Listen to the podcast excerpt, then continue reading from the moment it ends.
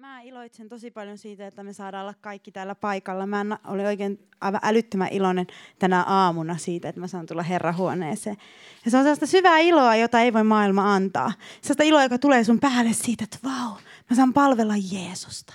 Olla hänen omansa ja häntä rakastaa. Ja mä iloitsin tänään siitä tänään siitä, kun se yhtäkkiä autossa taas mun päälle tuli se ilo, joka tulee Herralta, joka ei ole sellaista, että me pumpataan sitä, vaan se tulee sun päälle se ilo. Syvä ilo siitä, että Jeesus on mun Herra. Ja nyt tänään, kun me tässä kuultiin Eskoa ja mitä nämä ihanat rukoilijat naiset tässä rukoilijat, mitä me ylistettiin ja julistettiin, niin se sana, mitä me ollaan kuultu, se on pessy meitä jo. Oletko sä kokenut ehkä sitä? Mä oon kokenut sitä, että se kaikki lika, mitä maailmassa tulee, kun Anukin luki sitä sanaa, ja ne, ne pesee meitä, se Jumalan sana. Ja, ja sen takia se on niin tärkeää tulla seurakuntaan tai sellaiseen ö, yhteisöön, jossa, jossa sä kuuntelet Jumalan sana ja oot siinä, annat aikaa sille. Koska ei se tule vaan sellaisella kymmenen minuutin pikku, pikku nopealla, vaan sanot aikaa ja se pesee sua. Sulla on ihan erilainen olo, kun sä lähdet ovesta ulos, kun sä oot saanut pestä, koska et sä nää saa sitä, vaikka minkälaiseen autopesuun tai suihkuun tai sateeseen menisit seisoon, niin et sä saa sitä puhtautta. Muuta kuin Jumalan sana, että se pesee meitä. Ja tänään, tänään mulla on sellainen, sydämellä sellainen sana, jonka, jonka mä niin otsikoin tämän mun äh, juttuni äh, sellaisella otsikolla kuin Innocence Restored.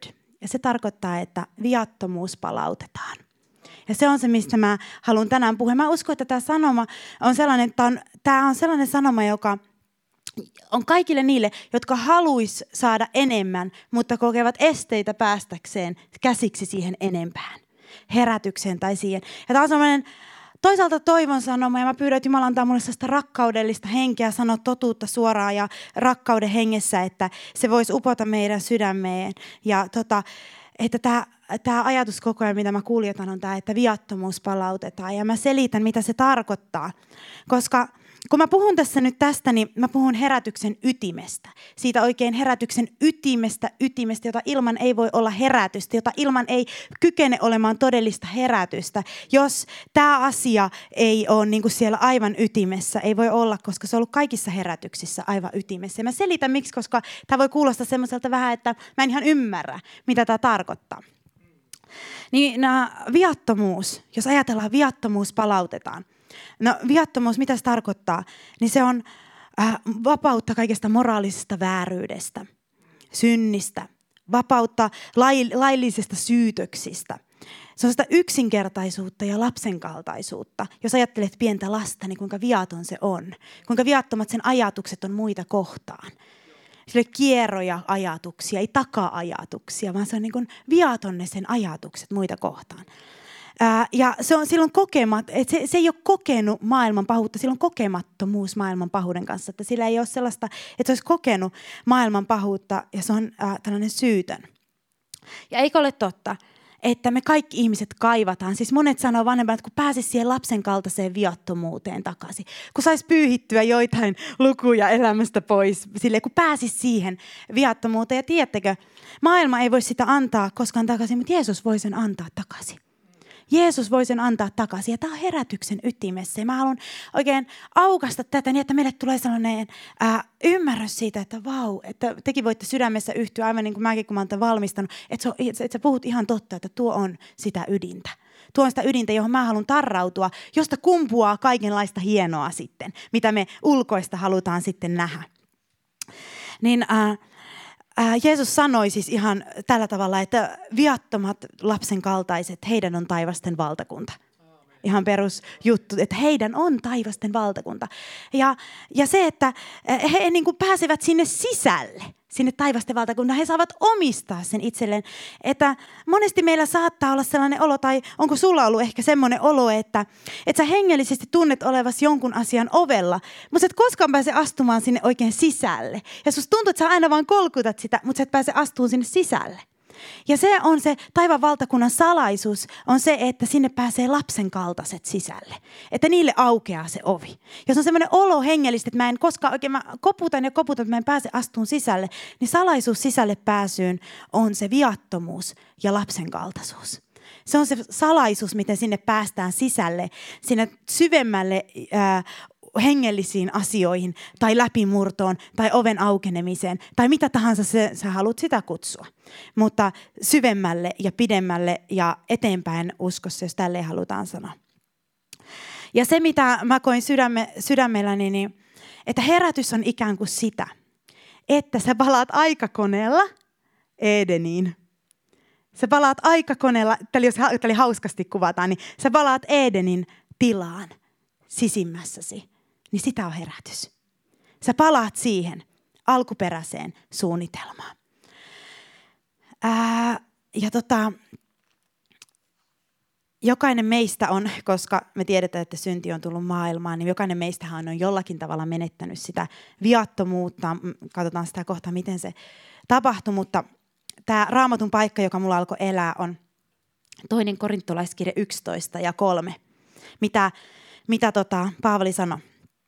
Pelkään kuitenkin, että niin kuin käärme kavaluudellaan petti Eevan, niin teidänkin mielenne turmeltuu pois sitä vilpittömyydestä ja puhtaudesta, joka teillä on Kristusta kohtaan. Ja tämä on se, se niin kuin alusta asti ollut se saatana juoni meitä uskovia ja ihmisiä kohtaan. Turmella vilpittömyys, ryöstää viattomuus, ryöstää lapsen kaltainen sydän meiltä pois.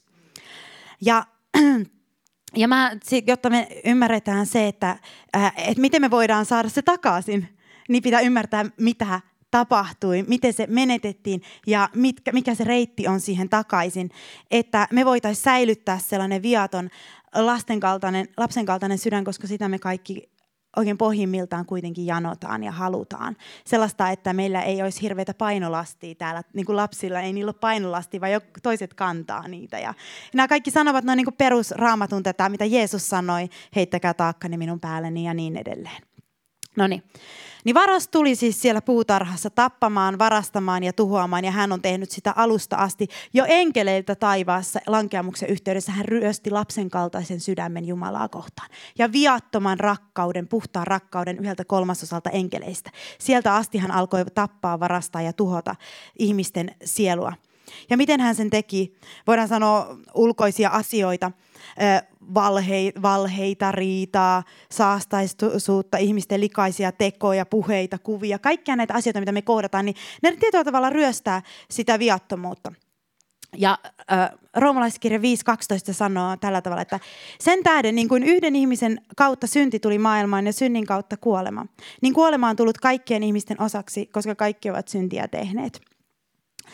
Ja tota, tässä meidän pitää ymmärtää se, että et Jumala ei niin kuin rankaissut ihmissukua yhden miehen synnin tähden, vaan se synti tuli ja se synnin luonne alkoi hallita. Ei se ei ollut mikään Jumalan, Jumala ei rankaissut, vaan se synnin luonne tuli kaikille. Ja mikä on tämä synti, kun sanotaan, että Jeesus pesi meidät pois siitä synnin perimästä, siitä synnistä. Hän tuli, tuli synniksi meidän tähtemme ja näin edespäin. Niin se ydin, jos ajatellaan, niin se ydin ei ole ne teot, joita me tehdään, vaan se ydin juuri, minkä synnin puolesta Jeesus kuoli. Ja tämä on nyt siis semmoinen ilmestys, joka voi niinku ihan muuttaa sun elämä aivan täysin. Niin se ydin juuri on tämä. Ei yksittäinen teko, eikä mikään tällainen, vaan se on se vaatimus meihin itseemme. Vaatimus omiin, omiin mielipiteisiin, omaan tahtoon. Riippumattomuus Jumalasta – oikein kun ajattelet tätä, että se on se synti, jonka puolesta Jeesus kuoli ristillä.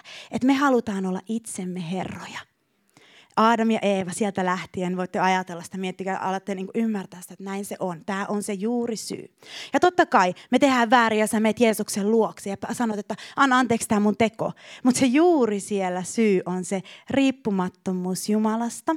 Ja se on, synti on asenne päättäväinen, päämäärätietoinen riippumattomuus Jumalasta. Se on asenne ja se on se juuri siellä, jonka puolesta Jeesus tuli kuolemaan ristillä. Hän tuli kuolemaan synnin puolesta. Hebrealaiskirja 9.26 sanoo, mutta nyt hän on ilmestynyt vain kerran maailmanaikojen lopulla, poistaakseen synnin uhraamalla itsensä.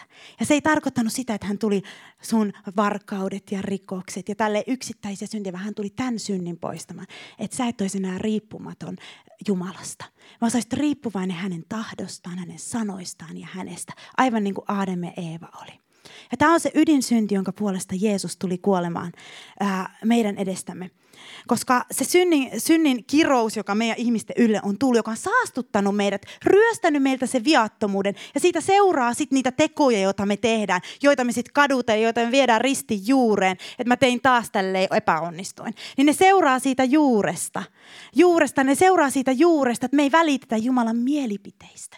Me ei välitetä siitä, että olla hänen herrautensa alla. Ja se sieltä se juuri aina vähän väliä pomppaa eloon ja pomppaa eloon.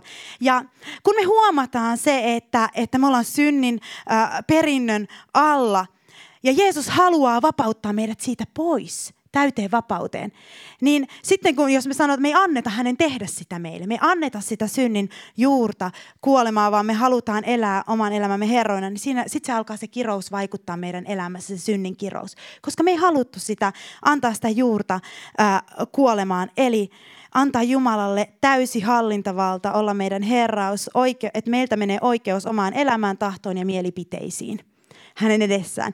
Ja tämä on semmoista... Ää, se, mitä Jeesus tuli tekemään, koska siitä kumpuaa kaikki ne ulkoiset teot. Ja tiedättekö, ihmiskäsi ei pysty ulottumaan tähän syntiin mitenkään. Se pystyy näihin, mitä me tehdään, tekoja ja ajatuksia, niitä se pystyy silleen vähäsen. Mutta se ei pysty ulottumaan sinne juureen. Ainoastaan yksi asia pystyy ulottumaan sinne juureen. Ja se on se, mitä Jeesus teki ristillä. Ja lunastus. Se lunastus, jonka Jeesus teki ristillä, se pystyy ulottuun tähän syntiin, joka on se juuri, josta kumpuaa kaikki ne asiat, jotka on meidän ongelmia. Jotka estää ja ryöstää meiltä sitä viattomuutta, niin vain Jeesuksen veri ja se ristin työ pystyy ulottumaan sinne. Ja tässä kun aletaan puhua uudesta luomuksesta, niin silloin se pitää mennä se lunastus sinne vanhaan syntijuureen ja muuttaa siellä jotain. Ja se lunastus pitää tulla sen ylle, että se uusi luomus voi alkaa elää, sitä uutta elämää. Ja herätyksen ydin on lunastuksen vastaanottaminen sun elämään, sinne juureen. Ja se on herätyksen ydin. Koska se saa aika uuden ihmisen elämää, kun se käsitellään se ydin. Ydin siellä. Aadam johdatti ihmiset Eevan kanssa syntiin ja Jeesus johdatti ihmiset pois tästä synnistä. Riippumaton, riippumaton asenne Jumalaa kohtaan. Niin on aivan eri asia, te tiedostatte varmaan, mäkin tiedostan, on aivan eri asia ottaa vastaan yksittäinen, anna Jeesus anteeksi, kun mä tein nyt väärin, synti, kuin tulla tällaisen lunastuksen alle – veren lunastuksen alle ja saada se ydinasia lunastuksessa sovitettua. Että mä en ole enää oman elämäni Herra, vaan tästä eteenpäin Jeesus on lunastanut mut. Jeesus on lunastanut mut, hänen lunastuksensa peittää mun elämäni.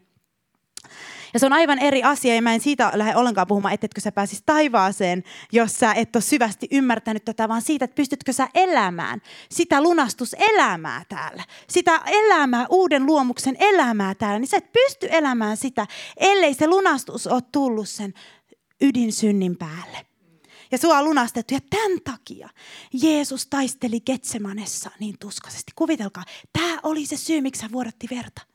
Tämä oli se syy, miksi hän taisteli. Koska se, hän voitti siellä sen, että kuka on mun elämäni Herra. Eikö niin? Siellä hän sai synnin luonnosta voiton. Siellä vuodatti kyyneliä ja rukoili tuskaisesti siellä Ketsemanessa.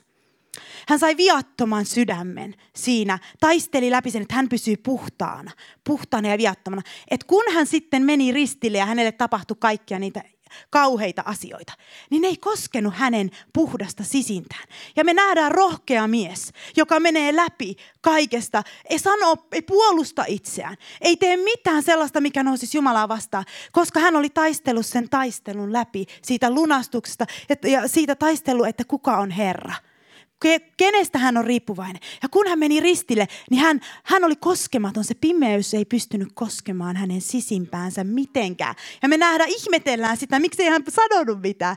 Ja se kuva, mikä meille raamatusta tulee, hän oli niin viaton, uhri karitsa. Ja hän antoi anteeksi, hän rakasti. Hän pystyi, ja se on esikuva meille siitä, mitä uuden luomuksen, äh, mitä se kykenee tekemään, vaikka olisi minkälaiset olosuhteet. Ja tämä lunastus, lunastus. hän taisteli sen Getsemanessa meidän puolesta, jotta me voidaan seurata hänen esimerkkiään. Sitä samaa esimerkkiä. Että me saadaan se lunastus siihen ydinsyntiin, Eli me haluamme olla oman elämämme herroja. Ja kun se on hoidettu, niin ei kumpua niin paljon synnillisiä tekoja meidän elämässä. Ei tule niin paljon, koska se on hoidettu. Se syntikysymys on hoidettu. Ja totta kai me välillä kaikki tehdään väärin, ei se ole sitä, mutta se muuttuu ihan eri tasolle. Että se ei ole sellaista, että sä kamppailet että syn, synnin kanssa. Sä kamppailet sen kanssa, että sä oot sen, äh, saatat mennä sen orjuuden alle ja tällä tavalla.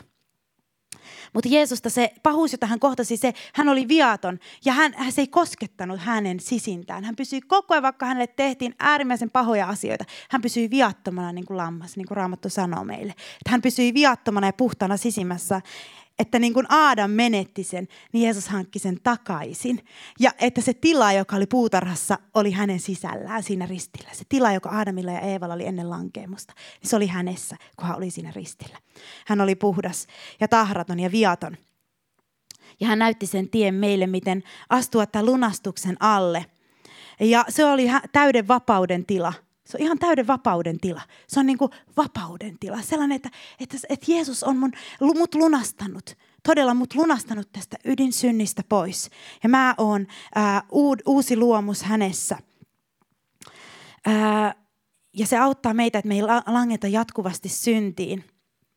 Se, sen alle. Sen alle. Äh, ja koska kaikki ovat siis saaneet, siis syntymässä kaikille tulee se Aadamin luonne, että me halutaan olla riippumattomia Jumalasta, me halutaan tehdä omia juttuja, me halutaan itse olla elämämme herroja. Ja se tulee kaikille, niin kaikkien, jotka haluaa päästä siihen uuteen elämään, täytyy käsitellä tämä asia.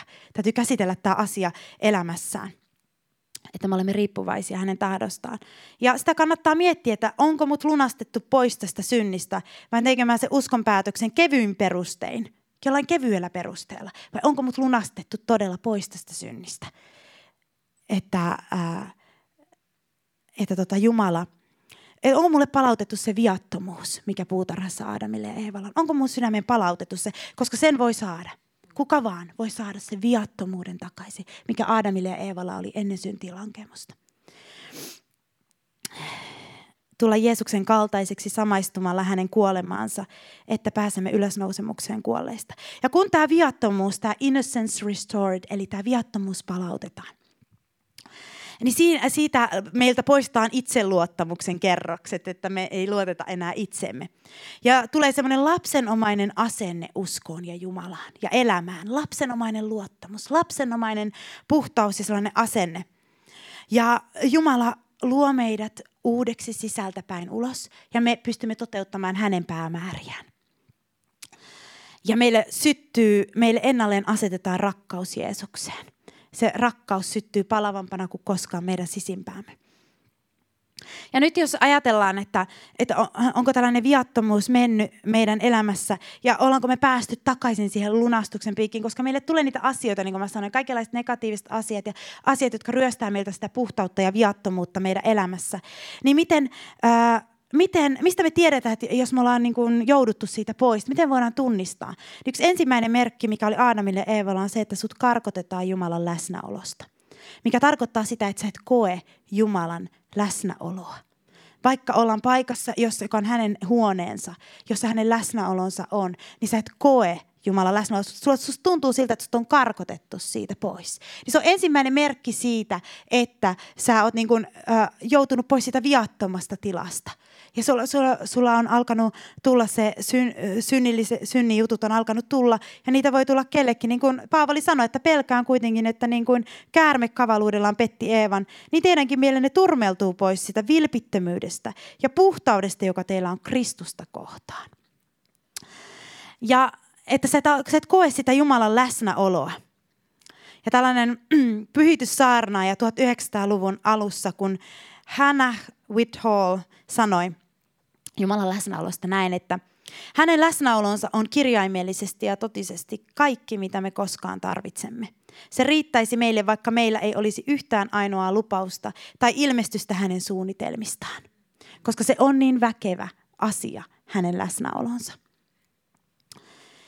Ja sitten siitä, mitä seuraa siitä, kun se ää, viattomuus ryöstetty, niin siitä tulee hedelmättömyyttä. Sä saatat menestyä työssä ja muissa tällaisissa maallisissa asioissa, mutta sä koet hengellistä hedelmättömyyttä. Sä koet sitä hengellistä hedelmättömyyttä. Ja sitten sitä tulee tällaisia seurauksia kuin itsekkäitä tällaisia ambitioita ja syntien salailua ja syytöksiä muita kohtaan ja itseä kohtaan syytöksiä, kaikenlaista syytöstä. Ja sitten, että se ensirakkaus Jeesukseen menee. Niin nämä on se, että on se viattomuus turmeltu. Jostain syystä jotain on tullut, joka on turmellut sen viattomuuden ja vilpittömyyden. Ja se vilpittömyyshän tarkoittaa sitä, että meillä on niin taka-ajatuksia. Meillä on sellaiset, että kun me sanotaan jotain, niin me tarkoitetaan sitä. Että me ollaan vilpittömiä.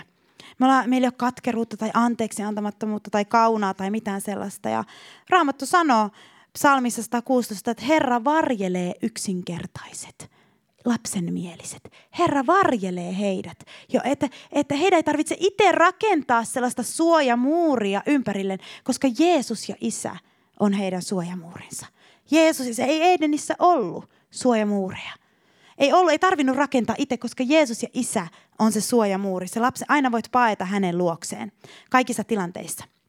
Ja niin kuin Sanna jo tässä rukoilikin siitä turvapaikasta, niin se on se, jos ajatellaan, että mitä se herätys on osit tältä näkökulmalta katsottuna on sitä, että seurakunnasta tulee turvallinen ympäristö, turvapaikka, että siellä ei syytetä toisia.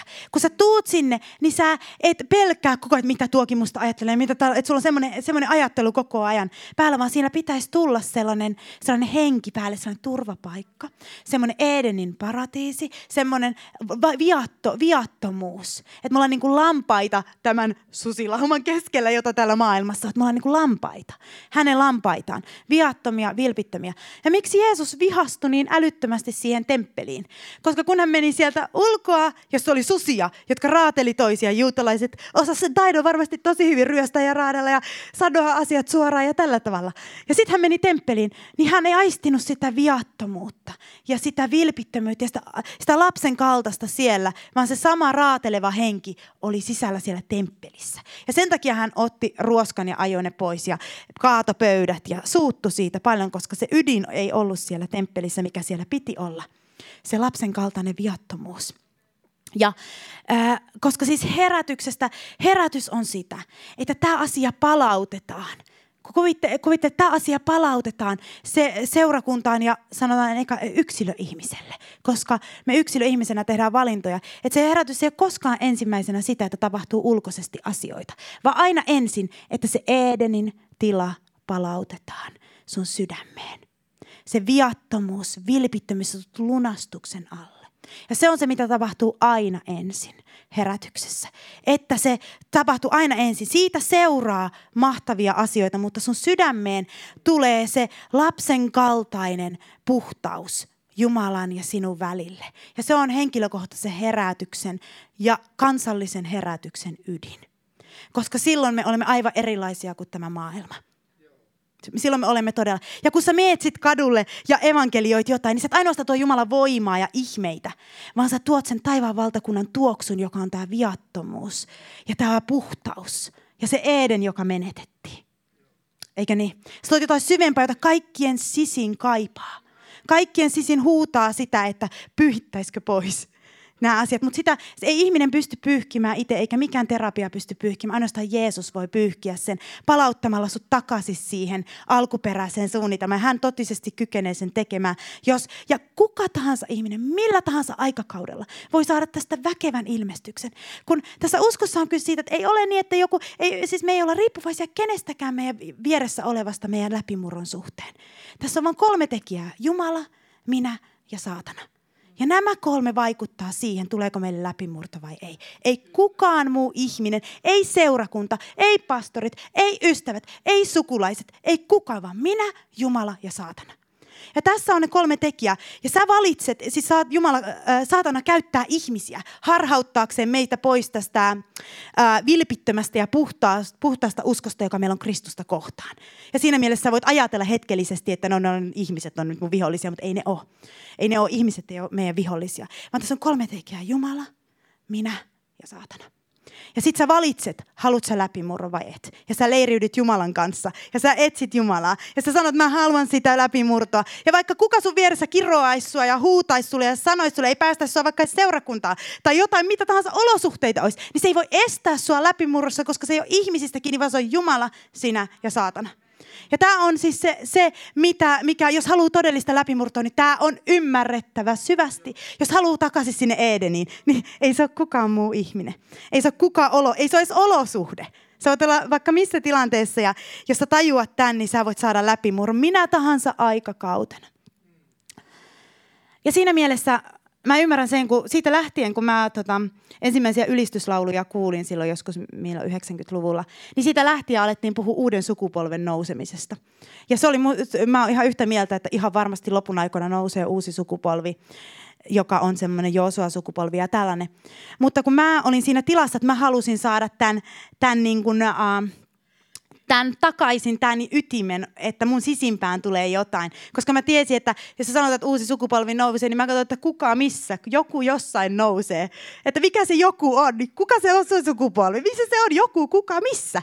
Ja se oli mulla niinku semmoinen, että mua se henkilökohtaisesti passivoi siihen, siinä mun sisimmässä tilassa, kun mä tajusin, että mulla ei ole sisällä mitään ja kuka muu ei voi mulle sitä antaa, niin vaikka kuka mun nousisi tässä ympärillä, niin jos mä en saa sisälleni sitä, niin mä en ole mukana siinä uudessa sukupolvessa. Se vaan on näin. Että jos mä en saa Jumala ja saatanan kanssa ja minä siinä ja päätä, missä mä, leirissä mä oon ja ketä mä palvelen ja taistele tätä läpi itse henkilökohtaisesti, vaikka mikä sukupolvi joku jossain nousisi, niin mä en pääse siihen mukaan. Koska tämä on henkilökohtainen juttu. Ja mä ymmärrän ja itsekin saatan rukoilla sitä, että nousee sellainen sukupolvi ja tällainen. Mutta se pitää ymmärtää sillä tavalla, ettei se passivoi meitä vaan etsimään telkkarikanavalta, että missä se uusi sukupolvi nousee. Kuka se on se, joka nostaa meille se uuden sukupolven nyt tässä. Vaan sä ymmärrät sen, että sä voit olla uusi sukupolvi tänään. Ja sä voit olla uusi sukupolvi nyt just, jos sä ymmärrät, että tässä on kyse Jumalasta, sinusta ja saatanasta. Ja sä tajuat tämän ytimen ja sä taistelet sen läpi, että onneksi joudut taistelemaan niin kovasti kuin Jeesus koska hän taisteli sen meille, sen, sen lunastuksen. Mutta sä tuut sen alle. Sä tuut siihen, että mä en ole enää oman elämäni Herra tästä eteenpäin. Se on nyt niin käsitelty, että mä tahdon valinnan kautta teen. Ja mä tuun sun alle, mä haluan saada ilmestyksen sun rististä. Oi kuinka mä sitä huusinkaan Jumalalta vuonna 2007, että anna ilmestys lunastuksesta mulle ja rististä. Mä huusin Jumalalle, että mulla ei ole ilmestystä. Ja vaikka kuka tekisi mitä, niin mä en saa sitä tänne sulta. Ja se on niin oleellisen tärkeää, että ymmärretään tämä lunastus tämän äh, perussynnin, perimäsynnin, synnin perimä, miten sitä nyt halukaan sanoa sen ylle, joka on se, että minä haluan olla oman elämäni Herra. Ja se nousee aina välillä kaikilla meillä. Ja se lunastuksen kautta painetaan takaisin se vanha luonne ja sanotaan, että ei, Jeesus on Herra. Ja minä teen hänen tahtonsa. Silloin sä, susta tulee, aika, susta tulee monesti aika pehmeä muita ihmisiä kohtaan. Koska Jeesus ei ollut kova toisia kohtaan. Susta tulee pehmeä. Koska sä tuut sen saman lunastuksen alla, otat sen hengen sun ylles ja tälleen. Ja syntihän tekee meistä kovia toinen toisillemme ja Jeesus tekee meistä ymmärtäväisiä. Ja Jeesus, äh, roomalaiskirja 16 ja 19 sanoo, tahtoisin teidän olevan viisaita hyvään ja taitamattomia pahaan. Ja tämän Jeesus haluaa palauttaa meille ja hän voi pyyhkiä kaiken pois. Hän voi pyyhkiä kaiken pois, mitä on menneisyydessä tullut, mitä on tapahtunut koska siis äh, lapsen kaltaiset ihmiset, viattomat, sellaiset tahrattomat, niin ne saa tota, isältä vastauksia. Viisaat ei saa koskaan. Viisaat ei saa koskaan isältä vastauksia. Lapsen kaltaiset saa häneltä vastauksia rukouksiin. Ja sen takia se on yksi hirveän tärkeää, että me päästään astumaan sisään siihen valtakuntaan. Sisään siihen elämään, siihen uuteen elämään. Ja se asenne, se lapsen kaltaisuus äh, on se asenne, mikä me valitaan Jumalaa kohtaan. Aivan niin kuin tiedättekö, että ilo on asenne, jonka sä valitset huono, miten Paavali ja Siilas vankilassa, niin kyllä ne valitsi ilon. Ne valitsi ajatella taivaallisia. Varmasti mä veikkaan, että siellä luolassa ne ajatteli Jumalaa ja ajatteli enkeleitä ja ne ajatteli ja ajatteli, ehkä puhu toisilleenkin. Ja yhtäkkiä niitä valtas ilo, kun ne valitsi sen niin kuin polun ajatuksilleen. Koska kaikkihan meistä voidaan ajatella negatiivisia ajatella, ajatuksia, meistä tulee ilottomia, meistä tulee ihan masentuneita. Ja mä, jos mä alan nyt puhua negatiivisia asioita tässä vaan teille ja kaikesta siitä, niin me mennään kaikki ihan maahan. Ja ilo on asenne, joka me valitaan. Se on asenne, joka me valitaan. Raamatussa ei sanota, että iloitkaa silloin, kun teitä huvittaa, vaan iloitkaa lakkaamatta. Iloitkaa joka aika. Valitkaa ilo. Valitkaa se ilo. Niin samoin tämä, että sä oot tietämätön pahasta, eli että sä keskität huomiosi hyvään. Sä keskität huomiosi Jumalan hyvyyteen ja hyvy, hyvyyteen, hyviin asioihin. Niin kuin puhdas lapsi. Ei se jotain pahaa tapahtu, se kääntää päänsä siitä ja keskittyy Jumalaan. ja sanotaanko hyvyyteen ja me keskitytään lapsen kaltaisesti Jumalaan. Heitetään taakkamme hänen päälleen ja tullaan kiittäen hänen eteensä ja valitaan olla riippuvaisia hänestä ja hänen mielipiteistään. Valitaan se riippuvaisuus hänestä ja hänen mielipiteistään, jonka Jeesus meille hankki. Ristillä hankkita mahdollisuuden tähän, että me voidaan olla riippuvaisia Jumalasta kaikessa, mitä me tehdään. Koska me ei päästä sinne Jumalan valtakuntaan sisälle sellaisella sitruunan happamalla naamalla – me ei päästä sinne sisälle. Mä en ole nähnyt yhtään sitä tosi hapannaamasta uskovaa, joka olisi saanut otteen jumalallisista asioista. Kyllä siinä täytyy tulla sellainen, että mä valitsen ottaa tämän lunastuksen ja tämän ilon ja tämän elämän ja tämän, mitä sä tarjot. Ja mä otan sen itselleni ja mä valitsen ottaa se ylleni.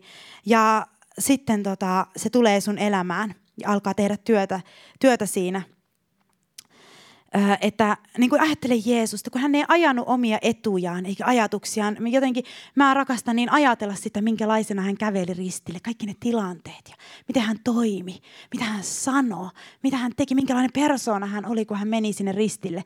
Ja vielä antoi anteeksi siellä viimeise, viimeisessä, että kuinka hän oli, eli, niin kuin jossa, eli jossain suojatussa tilassa sisimmältään koska jonkinlaisessa suojassa sisimmältään, jonka hän taisteli siellä Getsemanessa itselleen. Ja tota, Jeesuksen ristin luo ja tämän lunastuksen alle tuleminen, se vaatii nöyryyttä. Se vaatii nöyryyttä, eikö vaadikin? Tiedätte varmasti uskomattomia ihmisiä, jotka tiedät, että on niin ylpeitä ja niin kovia, että ne ei halua nöyrtyä se alle. Joskus meillä uskovillakin valitettavasti se meinaa nousta se ylpeys sieltä varsinkin silloin, kun ollaan tehty väärin, niin silloin pitäisi juosta just sinne lunastuksen alle. Silloin pitää juosta sinne lunastuksen alle ja ottaa vastaan, että Jeesus saa puhdistaa siitä menneestä, siitä liasta, että me nöyrytään hänen ristinsä juureen. Ja sen takia, miksi ihmiset ei monesti tule lunastuksen alle, uskovatkaan, niin on tämä ylpeys. Ja tämä on ihana aihe nyt tähän laittaa tälleen, mutta pakko se nyt on sanoa kuitenkin. Mä ajattelin sille, että puhuttaisiko jostain vaikka makkaroista ja ranskalaisista, kerrottaisiko vitsiä. Mutta mun nyt täytyy kuitenkin tämä sanoa. Kato, mä oikein huokasin, että milloin me uskovat tajutaan, minä mukaan lukien. Se, että on parempi reitti nöyryyttää itse itsensä Jumalan väkevän käden alla salaisessa kammiossa, kuin tulla nöyryytetyksi julkisesti. Milloin me tajutaan se? Milloin me oikein ymmärretään se, että se on ensisijainen Jumalan reitti? Koska kaikkia tullaan nöyryyttä. Jumala ei saa kenenkään kukkona tunkiolla seistä muuta kuin Jeesuksen. Niin kaikki tulee kohtaamaan nöyryytyksen jossain vaiheessa, jos meinaa kahtaa päähän joku vaikka, että mun kautta tapahtuu asioita tai jotain tällaista. Niin kaikille tulee nöyryytys jossain vaiheessa uskoville. Niin milloin me tajutaan se, että parempi ja Jumalan sanan mukainen tiedät, että nöyrtykää Jumalan väkevän käden alla, niin ajallaan hän teidät koroittaa. Ei tarvii tulla nöyryyttäviä kokemuksia. Se ei ole ensisijainen reitti Jumalalla, vaan ensisijainen reitti, että mennään rukouskammio ja nöyrytään. Ja mä joskus, maka, tänäänkin mä makasin lattialla Jumalan edessä ja sanoin, että mä nöyryn sun väkevän käden alla. Jälleen kerran, että sun ei tarvitse vaan nöyryyttää missään julkisesti. Että mä, mä, mä valitsen tämän tien. Ja mä valinnut se useita kertoja. Ja yksikin tilanne, joka mulla oli, siinä ei onneksi ollut muuta, joku muutama läheinen, jossa mä en saisi kyllä nöyrtyä muutamien ihmisten edessä ja pyytää anteeksi mun väärää käytöstä, joka vei mua sitten tähän etsimään tätä uutta luomusta, koska mä koin sen sellaisena, mutta, mutta nyt mä oon tajunnut sen, että, että parempi tie – ja meille huomattavasti kivempi tie. Ja meidän kannalta, Jumalan kannalta, myös hänen valtakunnansa kannalta pyhempi tie. On se, että sä meet kammios, nöyryytät itse itsesi Jumalan edessä. Ja otat kaikkia niitä raamatun paikkoja, mitä täällä sanotaan, että ajattele parempaa muista kuin itsestäsi, toinen toistenne kunnioittamisessa kilpailkaa keskenään. Puhut siellä muista hyvää Jumalalle ja nöyryytät itsesi Jumalan edessä, että sitten kun sä palvelet häntä ja kun sä rukoilet. Ja kun Jumala käyttää sua – niin sitten, sä, sitten ei tule sellaista, että, se, että langetaan johonkin tota, synti ylpeyden takia. Koska se vaanii meitä kaikkia, meitä kaikkia vähän välejä. Se, sitä ei niin kuin kauheasti sille haluta puhua, mutta kun mä oon tällainen, osittain tällainen pyhityssaarnaaja ja mä haluan, että ihmiset on, niin kuin elää pyhää elämää Jumalan kunniaksi. Elää kestävinä aina 80 asti täysinä Jeesukselle, eikä vaan muutamaa vuotta, niin sen takia mä tota, äh, haluan kertoa tästä, koska mä haluan, että koko elämä tuo pitkässä juoksussa meillä kunniaa Jumalalle. Niin sen takia tämä on se keino, millä sä pidät itses, että sä nöyryt salaisessa kammiossa Jumalan edessä. Nöyryytät itse itsesi hänen väkevän kätensä alla. Ja tämä on se ensisijainen tapa. Koska se tulee, nöyrtyminen tulee kaikki osaksi kuitenkin jollakin tavalla. Ja meidän pitää ymmärtää se ylpeyden vaara. Ja tiedätkö, silloin kun täällä ei puhutaan tä- pulpetista siitä asiasta, niin sitten ei anneta se valinta, että no ei mun tarvi, mä oon ihan ok. Vaan me kotiin ja mulle, että mä nöyryn sun väkevän käden alla. Mä nöyryn, että mä en halua olla ylpeä. Siinä on vaara. Se on hirveän vaarallista. Okei. Okay. No, äh, ei nyt sitten äh, mennä enempää siitä ylpeydestä, koska se nyt on ihan tarpeeksi siitä. Mutta siis, äh, tai mennäänpäs vielä vähän se. koska siis me tällaisia ihmisiä me halutaan olla. Nöyriä, eli taipuisia, ei mielipiderikkaita. Mulla on mielipide, mulla on mielipide aina. Mulla on aina jokaisen asian mielipide ja mun mielipide pitää kuunnella. Siis käytännössä meitä ei kiinnosta sun mielipide. Varsinkaan kriisitilanteissa mua ei kiinnosta sun mielipide, eikä kiinnosta mun mielipide, vaan kiinnostaa vain Jeesuksen mielipide. Eikö niin? Se on turvallinen mielipide. Meillä on aina siinä omia mausteita, mulla plus muilla. Niin seurakunnassa, jos on vaikka tällaisia konfliktitilanteita, niin Jeesuksen mielipide kaivetaan esiin. Niin asiat tulee puhtaaksi ja hyväksi.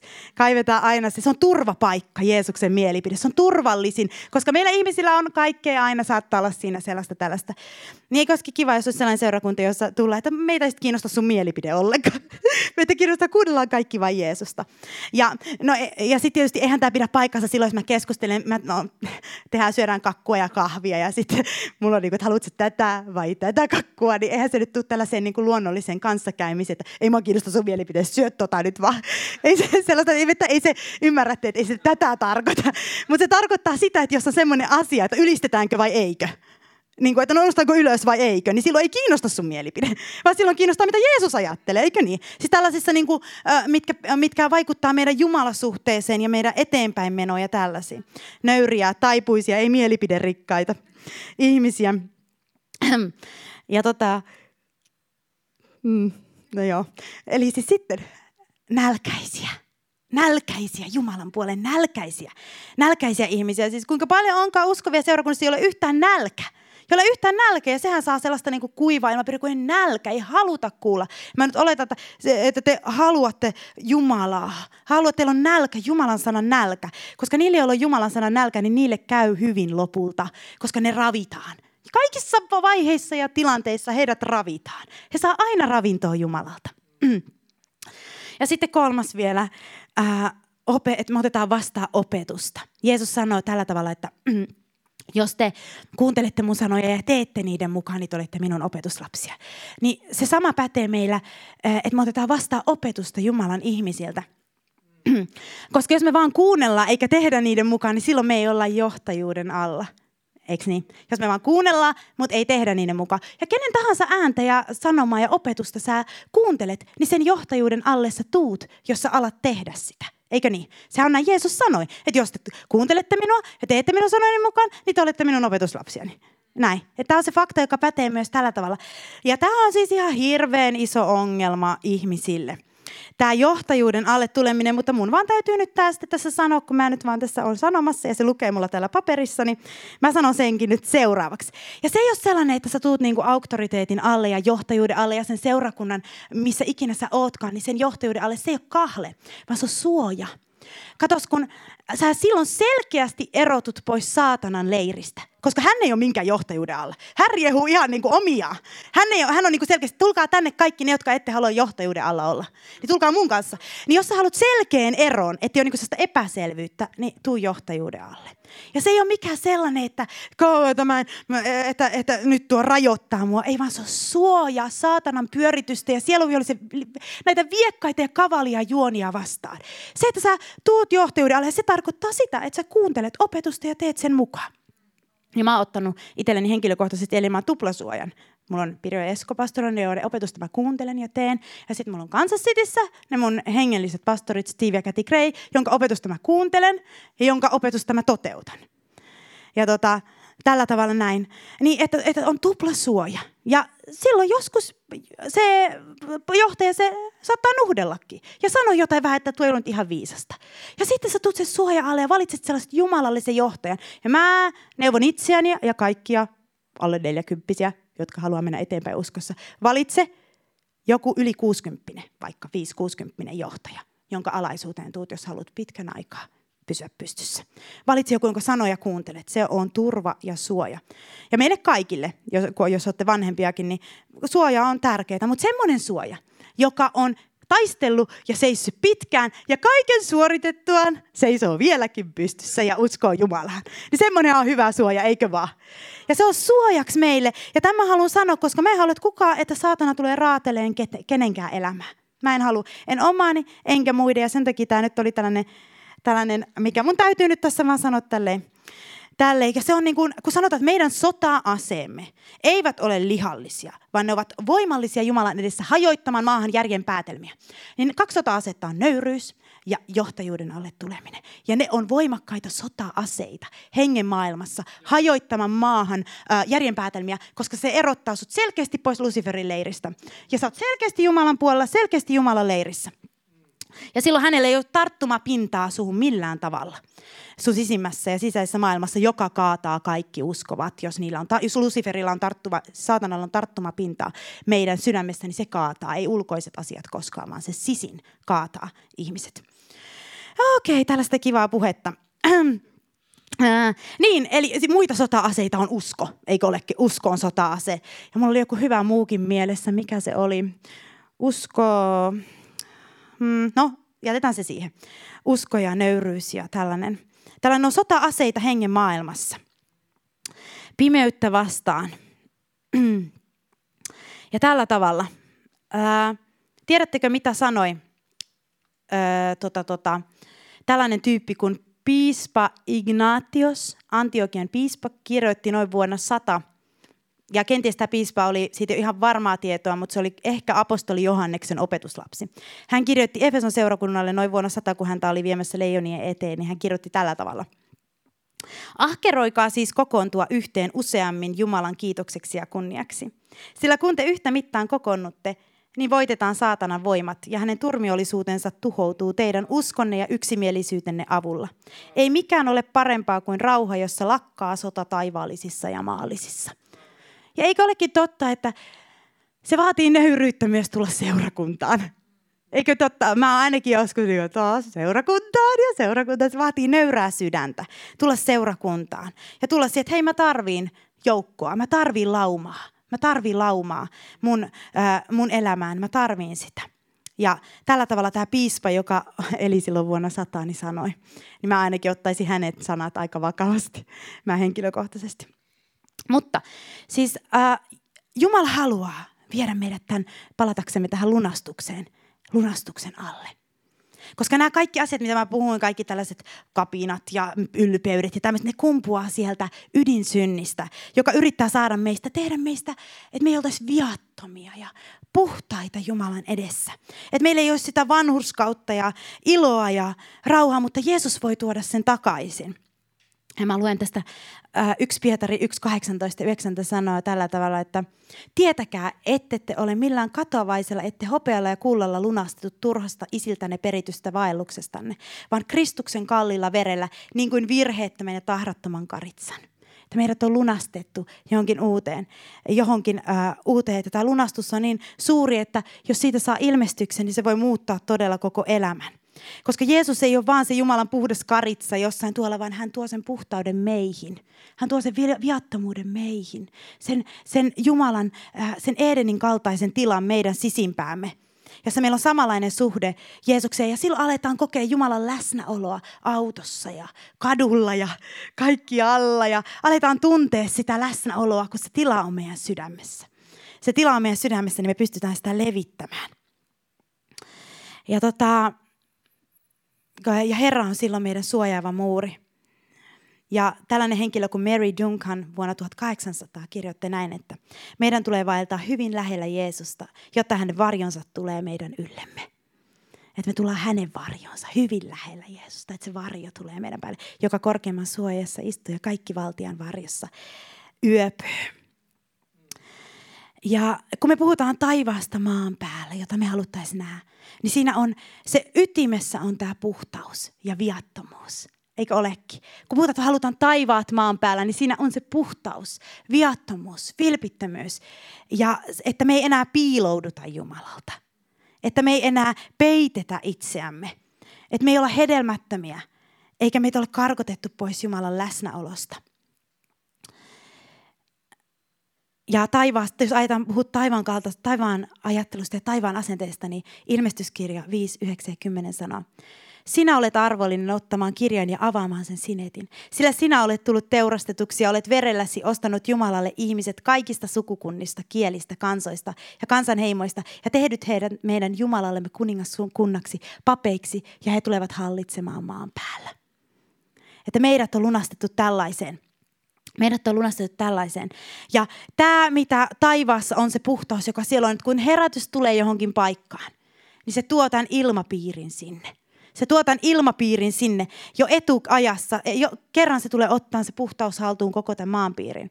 Mutta meille, meille se on etuajassa tulossa. Ja nyt mä oon teille jonkun verran tästä raamatun paikkoja ja ihmisten sanoja lukenut, mutta mun täytyy lukea tämä, koska tässä on aivan ihana henki, mitä tämä mun hengellinen äiti sieltä Kansas Cityssä, Cathy Gray, kirjoittaa kirjassaan Viimeinen Eeva. Niin mä luen tästä, mitä he kokivat, kun Jumalan henki tuli heihin niin mä luen tota tämän, ää, heidän seurakuntaansa tuli. Edenin puutarhassa Jumalan majesteettinen läsnäolo oli jatkuvasti koettavissa. Aadam ja Eeva olivat Jumalan läsnäolon painon ympäröimiä. Kaikkeen tuli muutos, kun Eeva söi kiellettyä hedelmää. Synti tuli sisään puutarhaan ja Jumalan kirkkaus lähti. Aadam ja Eeva eivät enää olleet ympäröityjä Jumalan kirkkaudella. Vieraantuminen tuli läheisen suhteen tilalle. Kauan aikaa minä luulin, että olin kokenut Jumalan läsnäoloa, mutta minun piti muuttaa ajatuksiani, kun Jumalan kirkkaus tuli sisään seurakuntaamme 24.3.1996. Tuona päivänä suuri pyhän vuodatus alkoi meidän keskellämme. Jumalan läsnäolo oli niin todellinen ja niin muuttava. Me olimme sanattomia ihmetyksestä, koska pystyimme tuntemaan hänen käteensä kosketuksen. Kun Jumalan kirkkaus laskeutui yllemme kuin pehmeä vaippa, meidän jalkamme tutisivat ja taakkamme lähtivät. Pyhän hengen aallot tulivat ja monet kaatuivat hänen kirkkautensa painon alla.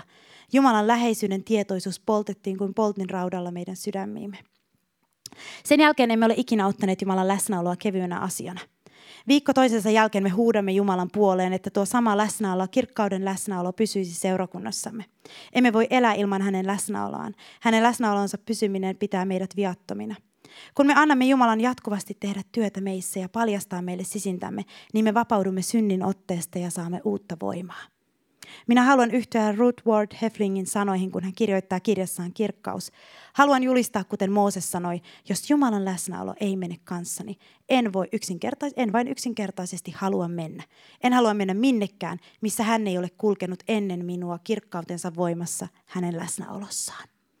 Ja tämä on, tässä on jotain siitä herätyksen ytimestä, mitä mekin tässä seurakunnassa rukoillaan. Rukoillaan tähän maahan.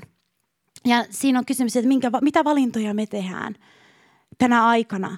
Mitä valintoja me tehdään tänä aikana, että tämä tämä jano ja tämä halu nähdä se Jumalan painava kirkkaus tulisi. Että se säilyisi tuleville sukupolville, koska joku on nähnyt vaivaa, että se on säilynyt meille se jano. Mitä me tehdään, että jos Herran tulo viipyy, että meidän lapset ja lapsen lapset, niin että hekin vois ää, sitä Jumalan läsnäoloa janota ja kokea.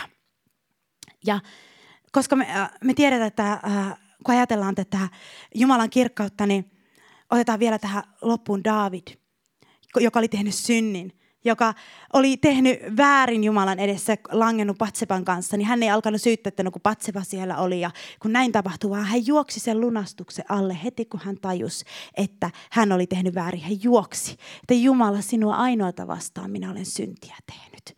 Hän juoksi ja tuli sen lunastuksen alle. Hän tuli sen alle ja hän sanoi, että ää, hän sai viattomuutensa takaisin. Ja näin meilläkin on mahdollisuus saada viattomuus takaisin. Hän sanoi, että luo minun puhdas sydän.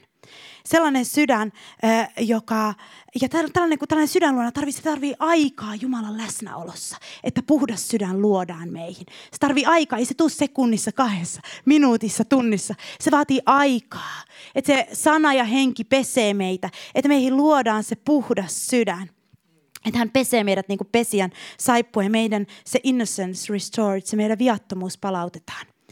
Uudista vahvaksi henki sisälläni, niin David sanoi psalmissa 51 näin. Semmoinen henki, joka ymmärtää, kuinka tärkeää on puhtaus ja viattomuus ja Jumalasta riippuvaisena oleminen, koska David harhautui siitä omiin mielipiteisiinsä. Mutta hän palasi takaisin. Hän palasi takaisin siihen.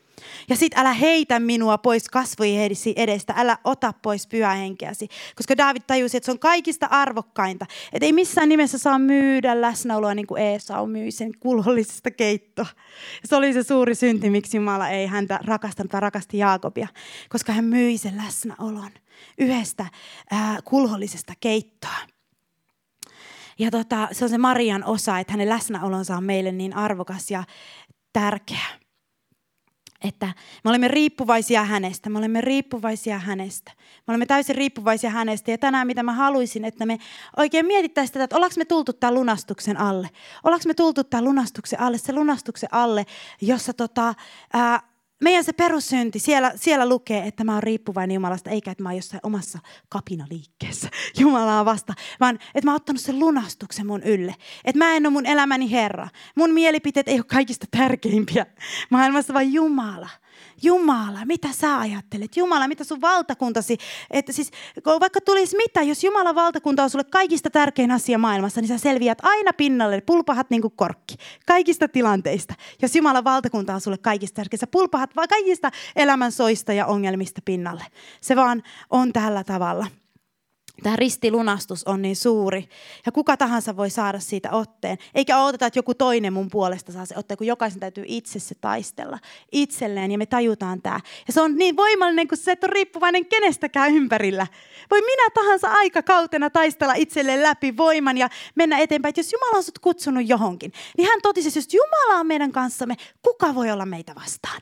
Jos Jumala on meidän kanssamme, niin tämä on sellainen toivon sanoma kaikissa tilanteissa siitä, että jos Jumala on sun kanssa, niin sun ei tarvitse välittää, tietysti jos teet laupeutta ja hyvyyttä muille, niin se on ok, että sä niille ilkeä, mutta mitä tulee sun Jumalasuhteeseen ja sen kutsun toteuttamiseen ja aarteiden keräämiseen taivaaseen, niin kenelläkään muulla ei ole siinä minkäänlaista vaikutusvaltaa kuin sinulla, Jumalalla ja saatanalla.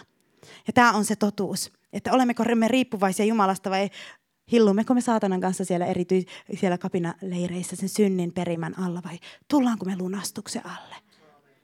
Ja me voidaan nyt nousta ylös tässä, tässä näin. Ja mulle eh, tapahtui siis, eh, tämä oli ihan mielenkiintoinen juttu, mä sanon tässä, Markus voi kohta tulla tänne ja voidaan aloittaa tässä, ottaa vähän ylistystä ja avata alttari, mutta kävi sellainen mielenkiintoinen juttu, että mä olin niin kuin tämän tämän, mitä mä puhuin, niin saanut sydämelleni. Sitten mä menin kuuntelemaan sen mun hengellisen isän puhetta siellä Kansas Cityssä netin kautta kuuntelin sen Steve Grayn puhetta. Ja mä olin silleen, että hän puhuu samasta asiasta. Se ryösti multa. Se ryösti, ryösti multa.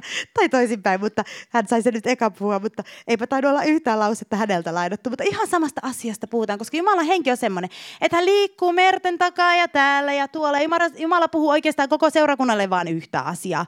Tulkaa takaisin mun luokse pois sieltä kapina liikkeistä, antakaa mun lunastaa teidät todella ja siitä alkaa sellainen voittosa elämä. Eikö niin? Sitä se sanoo kaikille.